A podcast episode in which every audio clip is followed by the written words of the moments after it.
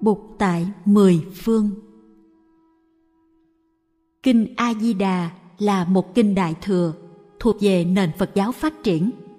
Đạo Bụt giống như một cây đại thọ và cũng là một thực tại sinh động. Bất kỳ một cái gì đang sống cũng phải lớn lên. Một cây đang sống thì ngày nào cũng cho thêm cành, lá. Cành dài ra thêm, lá mọc nhiều thêm.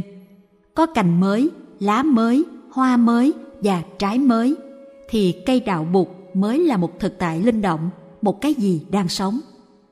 Vì vậy, mỗi ngày, mỗi tháng, mỗi năm, đạo Bụt phải phát triển thêm.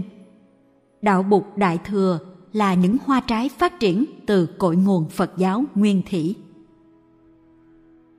Mình không muốn đạo Bụt là một cái xác khô nằm trong bảo tàng viện, mà là một thực tại sống động, mỗi ngày đều có thêm sức sống. Và vì vậy, mình phải chấp nhận rằng cây Phật giáo mỗi ngày, mỗi tháng, mỗi năm phải có thêm cành mới, lá mới.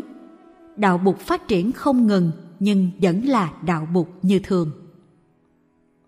Kinh A Di Đà hiện giờ đang được đọc tụng ở khắp các chùa, dầu là chùa Thiền Tông, vì Kinh A Di Đà trình bày một giáo lý rất dễ thực tập.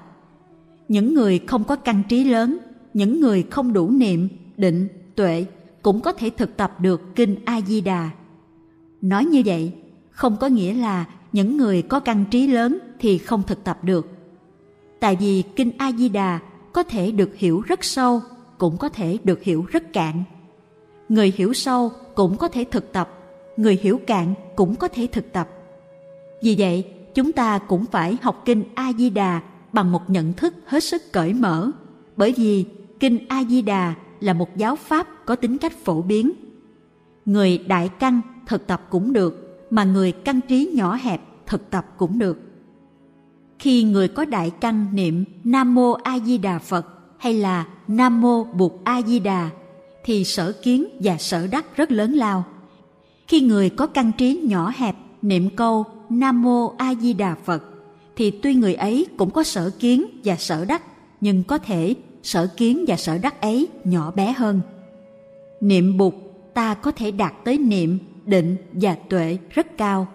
Ta cũng có thể niệm bục mặc dù năng lượng niệm, định và tuệ chưa hùng hậu hiệu quả của câu niệm bục có thể lớn hay nhỏ đó là do cách hành trì của chúng ta hiệu quả lớn hay nhỏ là do niệm và định vững chãi nhiều hay ít vài chi tiết kinh a di đà trước khi đi vào kinh a di đà chúng ta phải biết một vài chi tiết thứ nhất trong đạo bụt nguyên thủy phương pháp niệm Bụt đã là một phương pháp rất quan trọng. Niệm Bụt, niệm Pháp, niệm Tăng, niệm giới, niệm thí và niệm thiên đều là những phương pháp thực tập có ngay trong thời Bụt tại thế. Phương pháp này được gọi là tùy niệm và ngay trong thời Bụt tại thế đã có nhiều người Phật tử thực tập niệm Bụt. Đức Thế Tôn có vững chãi, có thảnh thơi, có từ bi, có hỷ xả và mỗi khi nhớ tới Đức Thế Tôn thì tự nhiên mình thấy trong người khỏe, có được tính vững chãi, tính thảnh thơi của Đức Thế Tôn.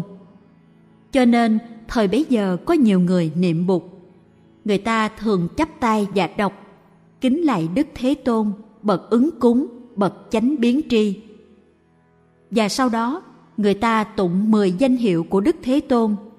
Đức Như Lai là bậc ứng cúng, chánh biến tri, minh hạnh túc, thiện thệ, thế gian giải, vô thượng sĩ, điều ngự trượng phu, thiên nhân sư, bụt, thế tôn. Trong trang 203 của quyển Thiền môn Nhật tụng năm 2000, quý vị sẽ thấy có bài xưng tán tam bảo, bên trái là tiếng Hán Việt và bên phải là tiếng Pali. Họ đọc 10 danh hiệu của Đức Như Lai và họ hiểu được 10 danh hiệu đó. Mỗi danh hiệu tượng trưng cho một đức tính, một năng lượng của Như Lai – khi đọc lên các danh hiệu đó thì ta đã thấm được một ít năng lượng và thấy trong người có thêm vững chãi và thảnh thơi. Ngày xưa người ta niệm bụt như vậy và niệm bụt là để có sự vững chãi, thảnh thơi, an lạc. Người ta còn niệm pháp, niệm tăng và niệm giới. Vì thế, niệm Bụt là một pháp môn chính thống ở trong truyền thống Phật giáo ngay từ ban đầu. Theo nguyên tắc của pháp môn niệm Bụt thì trước hết hành giả phải nghĩ rằng Bụt là một thực tại ngoài mình. Ngài đang cư trú ở tu viện Kỳ Viên hay trên núi Thứu. Khi niệm Bụt như vậy, tự nhiên mình tiếp xúc được với sự thảnh thơi và vững chãi với chất liệu từ bi, hỷ và xả trong con người của mình. Khi ta bắt đầu thực tập niệm Bụt thì Bụt là một thực tại ở ngoài, nhưng từ từ Bụt trở thành một thực tại vừa ở trong vừa ở ngoài. Tại vì trong tâm thức của ta cũng có những hạt giống của vững chãi và thảnh thơi, của từ bi, hỷ, xả, của ứng cúng, của chánh biến tri, của minh hạnh túc như Bụt. Khi ta niệm Bụt như vậy, ta tiếp xúc được vừa với thực tại của Bụt ở ngoài và vừa với thực tại của Bụt ở trong tâm. Nếu ta giỏi thì ta nhận thức ra rất sớm rằng Bụt luôn luôn có mặt trong tâm ta.